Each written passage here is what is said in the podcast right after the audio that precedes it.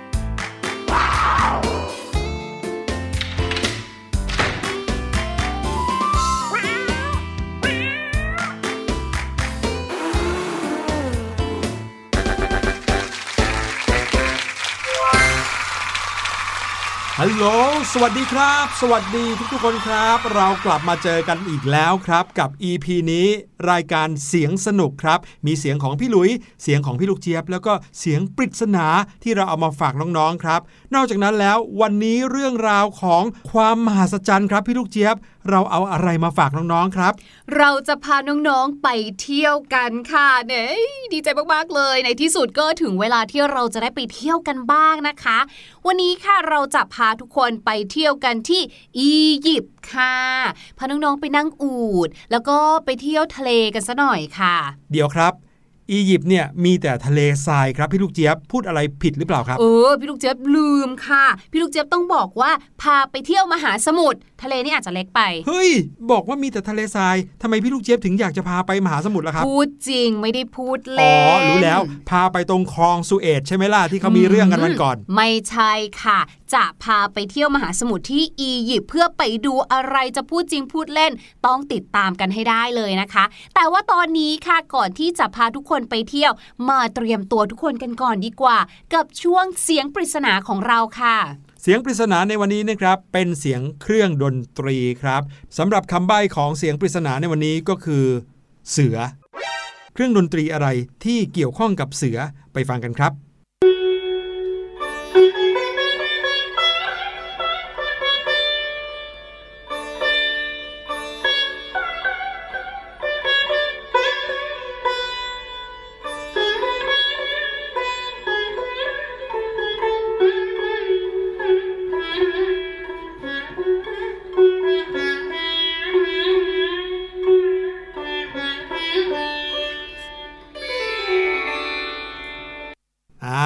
มีทำนองที่เป็นเอกลักษณ์มาก ๆ เลยใช่ไหมล่ะครับ ฟังแล้วก็รู้สึกว่าจะต้องเป็นดนตรีของชนชาติใดชนชาติหนึ่งแน่นอนเลย ลองเดากันดูนะครับว่าเสียงนี้เป็นเสียงของเครื่องดนตรีอะไรแต่ว่าตอนนี้ได้เวลาที่เราจะไปเที่ยวทริปกันแล้วล่ะครับพี่ลูกเจี๊ยบ ใช่แล้วค่ะ อย่างที่บอกนะคะ วันนี้จะพาทุกคนไปเที่ยวที่อียิปต์กันค่ะ อย่ารอช้าเราไปกันเลยดีกว่าค่ะ ชาวเสียงสนุกขาพี่หลุยขา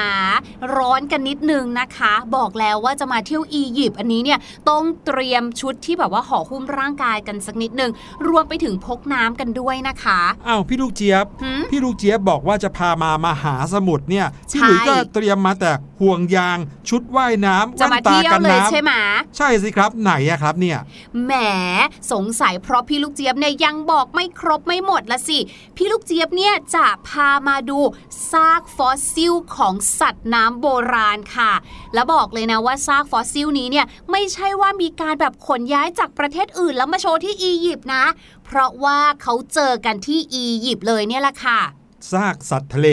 ใช่ เจอกันกลางทะเลทรายนี่เลยเหรอครับ ใช่ค่ะ ว้าว เพราะว่าในสมัยก่อนเนี่ยนะคะ เมื่อนนานแสนนานมาแล้วค่ะ ทะเลทรายที่พี่หลุยและน้องๆชาวเสียงสนุกเห็นอยู่เนี่ยนะคะ เคยเป็นมหาสมุทรสุดชุ่มชื่นชุ่มฉ่ำมาก่อนค่ะโอ้ว้าว ไม่น่าเชื่อจริง ๆ เลย เป็นไปได้ยังไงครับเนี่ยพี่ลูกเจี๊ยบ และบริเวณที่เรายืนอยู่ตรงนี้เนี่ยแหละค่ะพี่หลุยมันเป็นไปแล้วค่ะ ถ้าพี่หลุยรวมไปถึงน้องๆชาวเสียงสนุกเนี่ยนะคะ จะสายตายาวเหมือนพี่ลูกเจี๊ยบเนี่ยก็จะเห็นว่าเขาเนี่ยนะคะมีการกั้นบริเวณกั้นเขตด้วยนะ โดยบรรดานักโบราณคดีค่ะ เพราะว่าล่าสุดเขาเจอซากฟอสซิลวานเพิ่มอีกแล้วจากเมื่อก่อนเนี่ยก็เจอกันมาเรื่อยๆ เลยพี่หลุยรู้ไหมคะว่า ตรงนี้ที่เราอยู่เนี่ยเขาเรียกว่าอะไร เห็นดูเหมือนกับว่ามีอะไรน่าสนใจเต็มไปหมดเลยละครับ มีทั้งบรรดาคนที่ทำงานเกี่ยวกับซากฟอสซิล มีนักท่องเที่ยวอยู่ด้วย เป็นที่ท่องเที่ยวหรือเปล่าครับเนี่ย อืม ตอนแรกพี่ลูกเจี๊ยบก็คิดแบบนั้นแหละค่ะ รีบตามคุณไกด์คุณมักคุเทศมาเลย แต่คุณมักคุเทศเล่าให้พี่ลูกเจี๊ยบฟังว่าสถานที่ตรงนี้นะคะ เราเรียกว่า หุบเขาแห่งวานว้าว หรือภาษาอังกฤษนะคะก็คือ Valley of Wales นั่นเอง แต่ว่าเขาก็มีเป็นภาษาอียิปต์ของเขานะคะ เพราะว่าเรานั้นอยู่ในอียิปต์ก็ต้องเป็นภาษาอียิปต์ถูกไหมคะครับสถานที่แห่งนี้ถ้าเป็นภาษาอียิปต์เราเรียกว่า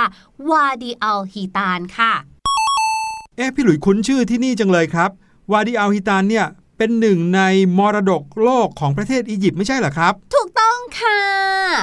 ยูเนสโกเนี่ยได้ขึ้นทะเบียนให้เรียบร้อยแล้วค่ะ ถามว่าทำไมก็เพราะว่าที่นี่เนี่ยนะ เขาเจอซากฟอสซิลของวานบ่อยมากๆเลยค่ะ จนกระทั่งเขารู้สึกว่าวิ มาศึกษากันดีกว่า แล้วก็อย่างที่เล่าให้ฟังเลยค่ะว่า ที่นี้เนี่ยนะคะ เมื่อก่อนนี้ค่ะ ก่อนที่เปลือกโลกจะเคลื่อนตัวจนทำให้ทะเลแห่งนี้เนี่ยนะคะ เข้าใกล้กับพื้นดินของทวีปรอบข้าง จนกระทั่งระดับน้ำเนี่ยลดลง ลดลงแล้วก็ลดลงลงไปเรื่อยๆ จนสุดท้ายค่ะ ก็แห้งหายไปตามกาลเวลา เหลือไว้แต่เนี่ยแหละค่ะ ทั้งทะเลทรายนะคะ ที่กลบเอาหลักฐานประวัติศาสตร์ชิ้นสำคัญที่เคยมีชีวิตอยู่ที่เคยอยู่ในมหาสมุทรนั่นก็คือบรรดาปลาเล็กปลาน้อยเนี่ยแหละค่ะ อืม นั่นก็เลยทำให้สถานที่แห่งนี้นะครับ กลายเป็นว่าเจอกับซากฟอสซิลของสัตว์ทะเลมากมายเต็มไปหมดเลย ใช่ แล้วพี่ลูกเจี๊ยบก็เห็นนะว่า เมื่อกี้นี้เนี่ยพี่หลุยแอบวิ่งไปดูอะไรมาคะ พี่หลุยไปดูซากของวาฬเนี่ยแหละครับ พี่ลูกเจี๊ยบ เห็นป้ายเขาบอกว่า เป็นซากฟอสซิลที่เจอล่าสุดเมื่อเดือนพฤศจิกายนที่ผ่านมานี้เองนะ บอกว่าเป็นซากของสัตว์มีกระดูกสันหลัง นอนเหยียดยาวอยู่ข้างชุดกระดูกสันหลังของเจ้าบาซิโลซารัสครับไดโนเสาร์เหรอคะ บาซิโลซารัสเนี่ยไม่ใช่ไดโนเสาร์นะครับ แต่ว่าเป็นสัตว์ดึกดำบรรพ์เหมือนกันครับ เพียงแต่ว่าเขาเป็นวาฬดึกดำบรรพ์ครับพี่ลูกเจี๊ยบหืมวานดึ กดำบรรพ์อืมบรรพบุรุษซุปเปอร์บรรพบุรุษของวาฬสินะคะ ใช่แล้วครับบาซิโลซารัสเนี่ยคือวาฬชนิดหนึ่งแต่ว่าเขามีความแตกต่างจากวาฬในปัจจุบันก็ตรงที่ว่าบาซิโลซารัสเนี่ยมีขาหลังด้วยนะครับโอ้อืมมีขาหลังเล็กๆนะครับ ยื่นออกมาจากด้านข้างลำตัวแต่ละข้างด้านหลัง มีขนาดพอๆกับขาของเด็กหญิงตัวเล็กๆเลยนะครับ ขาเล็กๆ น่ารักนี้ว่ากันว่ามีรูปทรงสมบูรณ์แบบเลยทีเดียวแหละ แต่ว่าใช้ประโยชน์อะไรไม่ได้เลย แม้แต่จะใช้เดินครับอะแล้วมีทำไมเนี่ยนั่นน่ะสิ อาจจะเป็นไปได้ว่าช่วงท้ายของยุคสมัยของบาซิโลซารัสเนี่ย เป็นช่วงที่เขาเริ่มที่จะกำลังเปลี่ยนแปลงจากในน้ำขึ้นมาอยู่บนบกครับอืมแต่ปรากฏว่าก็สูญพันธุ์ไปซะก่อน นี่เป็นเงื่อนงำสำคัญมากๆเลยนะครับ ในการทำความเข้าใจว่า วานในปัจจุบัน ซึ่งได้ชื่อว่าเป็นสิ่งมีชีวิตที่ทั้งชีวิตว่ายแต่น้ำอย่างเดียวเนี่ยน่าจะเป็นช่วงปลายๆของการวิวัฒนาการของวานแล้วล่ะครับ จนกระทั่งเขารู้แล้วว่า อยู่ในรูปร่างรูปทรงแบบนี้น่าจะสมบูรณ์แบบมากที่สุด และที่สำคัญเงื่อนงำนี้บอกว่าสายพันธุ์ของวานอาจจะมาจากสัตว์บกเลี้ยงลูกด้วยนมชนิดหนึ่งที่เคยเดินสี่ขาด้วยนะ นอกจากนั้นแล้วนะครับ ทางฝั่งซ้ายมือตรงนี้ยังมีการพบซากฟอสซิลของสัตว์ชนิดหนึ่งนะครับ ว่ากันว่าลักษณะหัวของเขาจะแบนๆครับ รูปร่างคล้ายกับกิ้งก่าซาลาแมนเดอร์ โอ้โห ถือได้ว่าตรงนี้เนี่ยนะ เป็นเหมือนกับสนามเด็กเล่นของนักบรรพชีวินวิทยาเลย มีอะไรจริงแปลกๆเต็มไปหมดเลยเขามีการคำนวณกันนะครับ เกี่ยวกับช่วงเวลาของการมีชีวิตอยู่ของสัตว์เหล่านี้ ประมาณการกันว่าสัตว์เหล่านี้น่าจะ เปลี่ยนแปลงตัวเองวิวัฒนาการตัวเองเรื่อยๆ จากท้องทะเลขึ้นสู่ชายฝั่งครับ ประมาณ 360 ล้านปีก่อนอืมสมัยก่อนเนี่ยนะคะมีเจ้าบาซิโลซอรัสเนี่ยเยอะเลยนะคะ เมื่อกี้นี้นะคะ นักโบราณคดีเนี่ยเขาก็เล่าให้พี่ลูกเจียฟังเหมือนกันบอกว่า เจ้าบาซิโลซอรัสเนี่ยถือเป็นนักล่าตัวฉกาจที่ล่าเหยื่อได้หมดทุกประเภทเลย แม้กระทั่งญาติสนิทของเผ่าพันธุ์ตัวเอง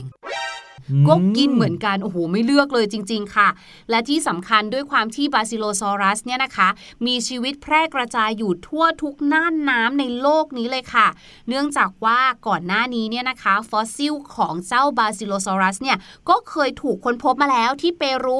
รวมไปถึงชายฝั่งอเมริกาใต้อีกหลายแห่งเลยค่ะ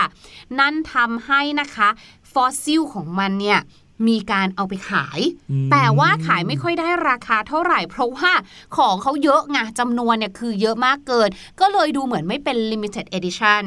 ราคาก็เลยตกลงไปค่ะ บางคนเขาบอกว่าซื้อไปเป็นของแต่งบ้านด้วยนะ ซึ่งผิดกฎหมายนะจ๊ะ บอกไว้ก่อนเลย แต่ที่น่าสนใจค่ะ จากที่พี่หลุยเล่าให้ฟังเนี่ยว่าบาซิโลซอรัสเนี่ยมีขาด้วยใช่ไหมครับ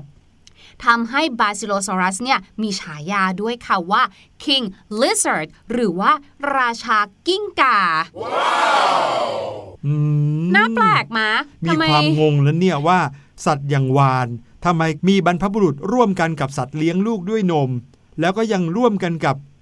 กิ้งก่าอีก ก็เพราะว่าคนที่ค้นพบบาซิโลซอรัสครั้งแรกเลย เมื่อปีคริสตศักราช 1847 ที่เจอฟอสซิลอะค่ะ นึกว่าตัวเองอะเจอฟอสซิลของสัตว์เลื้อยคลานที่มีขนาดใหญ่ที่สุดในโลก ก็คือนึกว่าเจอฟอสซิลของกิ้งก่า ครับผมก็เลยไปตั้งชื่อว่าเป็น king lizard อ๋อ เป็นอย่างนี้นี่เอง ในป้ายความรู้ทางนี้นะครับ เขาบอกว่า ยังคงมีการถกเถียงกันครับว่าซากของบาซิโลซารัสเนี่ยนะครับทำให้เกิดการถกเถียงกันอย่างสนุกสนานเลยแหละ ว่าไม่รู้ว่าเป็นการวิวัฒนาการจากบกลงน้ำหรือว่าจากน้ำขึ้นบกนะครับแต่การปรับตัวเข้าหาแหล่งน้ำทำให้วานยุคแรก ได้เข้าถึงสิ่งแวดล้อมที่สัตว์เลี้ยงลูกด้วยนมส่วนใหญ่เข้าไม่ถึงครับอืมลองนึกถึงสัตว์ที่อยู่บนบกเนาะเป็นสัตว์เลี้ยงลูกด้วยนมทั่วไป อาศัยอยู่ตามธรรมชาติ อาจจะกินอาหารได้บางชนิด แต่อาหารบางชนิดที่อยู่ในน้ำก็ลงไปกินไม่ได้ แต่ถ้าเกิดว่าเขาวิวัฒนาการกลายเป็นอย่างวานตัวนี้ เขาสามารถลงไปกินในน้ำได้นะครับ สภาพแวดล้อมใหม่ของเจ้าวานบาซิโดซารัสเนี่ยเรียกได้ว่าเพียบพร้อมไปด้วยอาหารแล้วก็แหล่งพักพิงนะครับ ในขณะที่สัตว์นักล่าหรือว่าศัตรูของมันก็ยังมีไม่มากนักครับ อันนี้เป็นสิ่งที่นักบรรพชีวินวิทยาเขาประเมินกันอืมก็ตัวเขาใหญ่สักขนาดนั้นเนี่ยอืมนี่ถ้ามีนักล่าที่กินเขาอีกทีนึงนี่นึกภาพไม่ออกเลยนะคะ ว่าตัวต้องใหญ่แค่ไหนแล้วประมาณ 45 ล้านปีก่อนนะครับ สภาพแวดล้อมต่างๆ ของโลกก็เอื้ออำนวยให้เจ้าบาซิโดซารัสเนี่ยลงน้ำไปแล้วก็ออกสู่ทะเลไกลยิ่งขึ้นเรื่อยๆนะครับ ยิ่งออกไปไกลจากฝั่งเท่าไหร่ คอของมันก็ยิ่งหดสั้นลง สั้นลงแล้วก็แข็งขึ้น เพื่อให้เขาสามารถว่ายในน้ำทะเลได้อย่างมีประสิทธิภาพครับ นอกจากนั้นร่างกายของเขานะครับก็ยังใช้เวลาอีกหลายล้านปี ในการที่จะค่อยๆ ปรับ จนกลายเป็นเหมือนกับวานในปัจจุบันนี้ครับยังมีหลักฐานที่บอกอีกด้วยนะครับว่า บรรพบุรุษวานอายุ 45 ล้านปีตัวนี้เนี่ยไม่ได้อยู่แค่ในน้ำอย่างเดียว บางครั้งยังคงต้องพาตัวเองขึ้นฝั่งด้วยนิ้วมือแล้วก็นิ้วเท้าที่เป็นพังผืด เพื่อหาน้ำจืดดื่ม เพื่อหาคู่ หรือว่าหาที่ปลอดภัยในการคลอดลูกครับ ส่วนการเปลี่ยนแปลงรูปร่างช่วงสุดท้ายของบาซิโลซอรัสนะคะ สู่รูปร่างของวานปัจจุบันที่เรารู้จักกันหรือว่าคุ้นเคยกันเนี่ย เริ่มต้นขึ้นเมื่อ 34 ล้านปีก่อนค่ะ ในช่วงนั้นเนี่ยเป็นช่วงที่สภาพอากาศหนาวเย็นลงอย่างรวดเร็วค่ะ การลดลงของอุณหภูมิของน้ำที่อยู่ใกล้ขั้วโลกเนี่ยแหละค่ะ ก็ทำให้เกิดการเปลี่ยนแปลงของกระแสน้ำมหาสมุทรเกิดการลอยตัวขึ้นของน้ำทะเล ที่มีความอุดมสมบูรณ์ไปด้วยสารอาหารตามแนวชายฝั่งตะวันตก แล้วก็น้ำมันจะมีความอุ่นขึ้นนะคะ ทีนี้ช่วงทวีปแอฟริกาและยุโรปเนี่ยแหละค่ะที่มีแต่หูสารอาหารเต็มไปหมดเลย แน่นอนค่ะ ที่ใดมีอาหารที่นั่นก็ย่อมมีสิ่งมีชีวิต เจ้าวานต่างๆ เหล่านี้ก็แบบว่ารับรู้ได้ว่า เอ้ย ตรงเนี้ยมันหนาวเย็นนะของกินไม่มีเลย วิความเป็นกระแสน้ำอุ่นมันไหลมาจากทางไหนเนี่ย เราว่ายไปตรงนั้นกันดีกว่า บรรดาวานเหล่านี้ก็เลยว่ายเข้าสู่สภาพแวดล้อมใหม่กันค่ะครับแล้วก็เลยผลักดันให้เกิด ความเปลี่ยนแปลงเชิงสรีระหรือว่าตามร่างกายของเขานั่นเอง เช่น มีสมองที่มีขนาดใหญ่ขึ้น หรือสามารถระบุตำแหน่งจากเสียงสะท้อนได้ ที่เราเรียกกันว่าเสียงโซน่าใช่ไหมคะครับรวมไปถึงค่ะ บรรดาชั้นไขมันห่อหุ้มร่างกาย และในบางสายพันธุ์ของวานเนี่ยนะคะ มีแผ่นกรองที่สามารถใช้แทนซี่ฟันนะคะ เพื่อที่จะดัก จับกุ้งตัวเล็กๆ หรือว่าที่เราเรียกว่ากุ้งคริว เหมือนกุ้งที่เอามาทำกะปิอะค่ะ อืมเคย กุ้งเคยถูกต้องค่ะซึ่งสิ่งเหล่านี้เนี่ยแหละค่ะเป็นสิ่งที่เราสามารถพบเจอได้ในวานปัจจุบันนั่นเองอื้อหือ วันนี้พาน้องๆมารู้จักกับบรรพบุรุษของวานนะครับ ซึ่งตกลงแล้วเป็นสัตว์เลี้ยงลูกด้วยนมนะ แต่ว่าอยู่บนบกหรือว่าอยู่ในน้ำกันแน่ เป็นสิ่งที่ทำให้เราสนุกสนานในการค้นคว้าแล้วก็เรียนรู้เพิ่มเติมนะครับ น้องๆ ใครที่สนใจในเรื่องราวของชีวิตสัตว์ต่างๆ เหล่านี้นะครับ วิชาที่น้องๆ ต้องตั้งใจเป็นพิเศษ คือวิชาที่ชื่อว่าชีววิทยานะครับ นอกจากนั้นยังมีอีกหลายวิชาเลยที่เกี่ยวข้องกับสิ่งมีชีวิตในโลกใบนี้ น่าสนุกทั้งนั้นเลยละครับ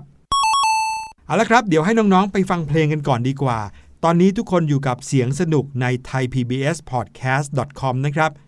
หลังจากเพลงนี้เพลงที่ชื่อว่า จราจรจราจน เราจะกลับมาหาภาษาอังกฤษดีๆ จากเพลงนี้กันครับ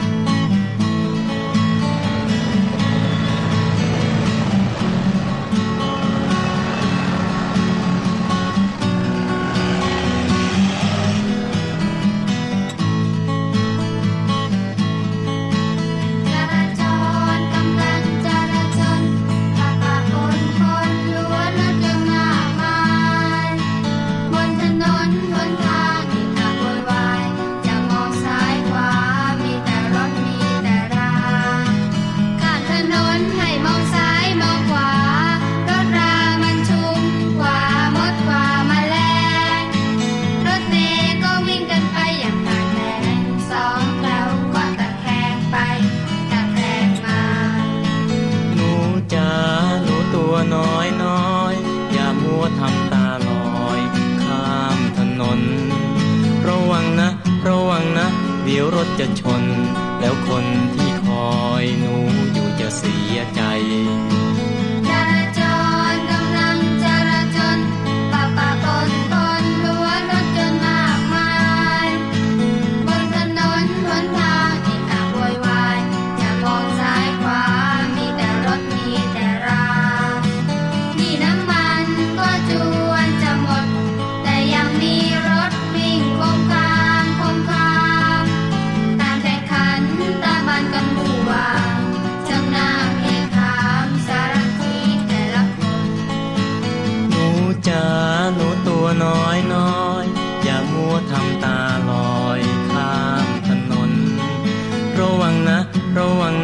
de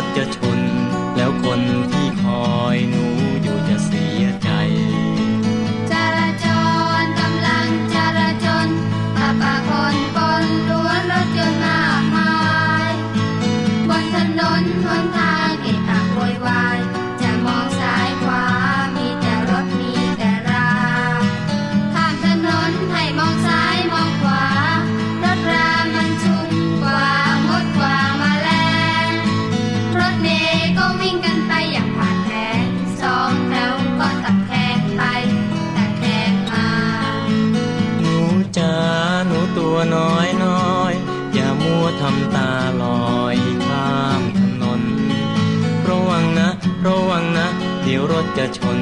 แล้วคนที่คอยหนูอยู่จะเสียใจ ระวังนะ ระวังนะ เดี๋ยวรถจะชน แล้วคนที่คอยหนูอยู่จะเสียใจ ระวังนะ ระวังนะ เดี๋ยวรถจะชน แล้วคนที่คอยหนูอยู่จะเสียใจ ระวังนะ ระวังนะ เดี๋ยวรถจะชนแล้วคน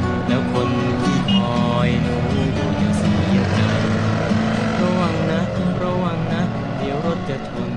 แล้วคนที่คอยเมื่อเราพูดถึงจราจรจราจรนะคะ หรืออะไรที่มันเป็นจราจรเนี่ยส่วนมากก็จะหมายถึงความสับสนวุ่นวาย แล้วเมื่อมันมีความสับสนวุ่นวาย เราก็จะรู้สึกว่าโอ้ยทำไมมันยากจังเลยค่ะ คำว่ายากในภาษาอังกฤษน้องๆ นึกถึงคำว่าอะไรกันอยู่บ้างคะคำแรกที่น่าจะผุดขึ้นมาเลยก็น่าจะเป็นคำว่า difficult ใช่ไหมล่ะคะ difficult d i double f i c u l t difficult นะคะกับอีกหนึ่งคำค่ะ ที่มาแรงแซงโค้งไม่แพ้กันเลยก็คือคำว่า hard นั่นเองค่ะ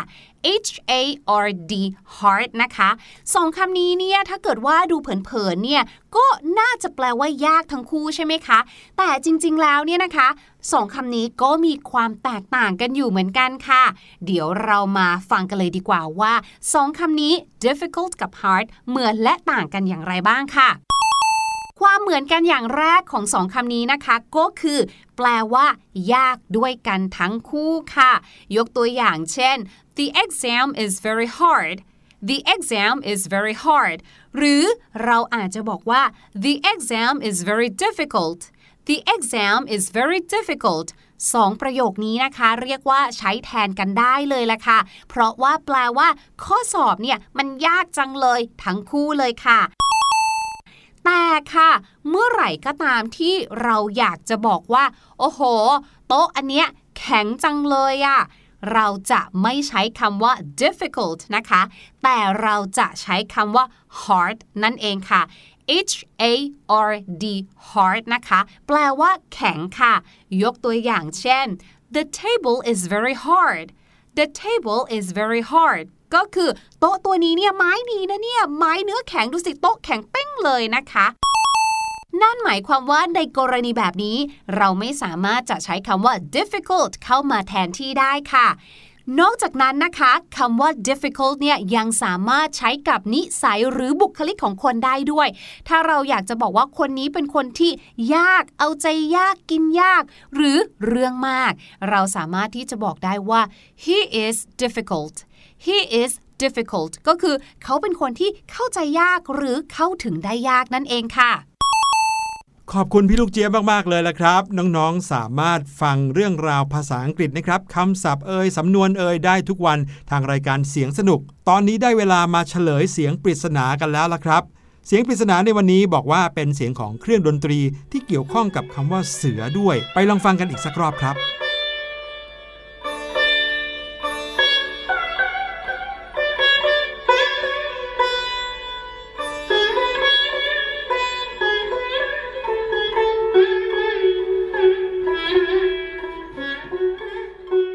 เสียงนี้นะครับก็คือเสียงของเครื่องดนตรีอินเดียชนิดหนึ่งนะครับ ซึ่งก็มีชื่อเฉพาะเจาะจงเลยว่าซีตาครับ ซึ่งเสียงซีตานี้นะครับมักจะปรากฏอยู่ในทำนองดนตรีอินเดียแทบจะทุกเพลงเลย แล้วเสียงซีตาเนี่ยก็คล้ายๆกันกับชื่อของเสือชีตาด้วยใช่ไหมล่ะครับ วันนี้รายการเสียงสนุกหมดเวลาลงแล้ว พี่หลุยและพี่ลูกเจี๊ยบต้องขอลาไปก่อนครับ สวัสดีครับ สวัสดีค่ะ สบัดจินตนาการสนุกกับเสียงเสริมสร้างความรู้ในรายการ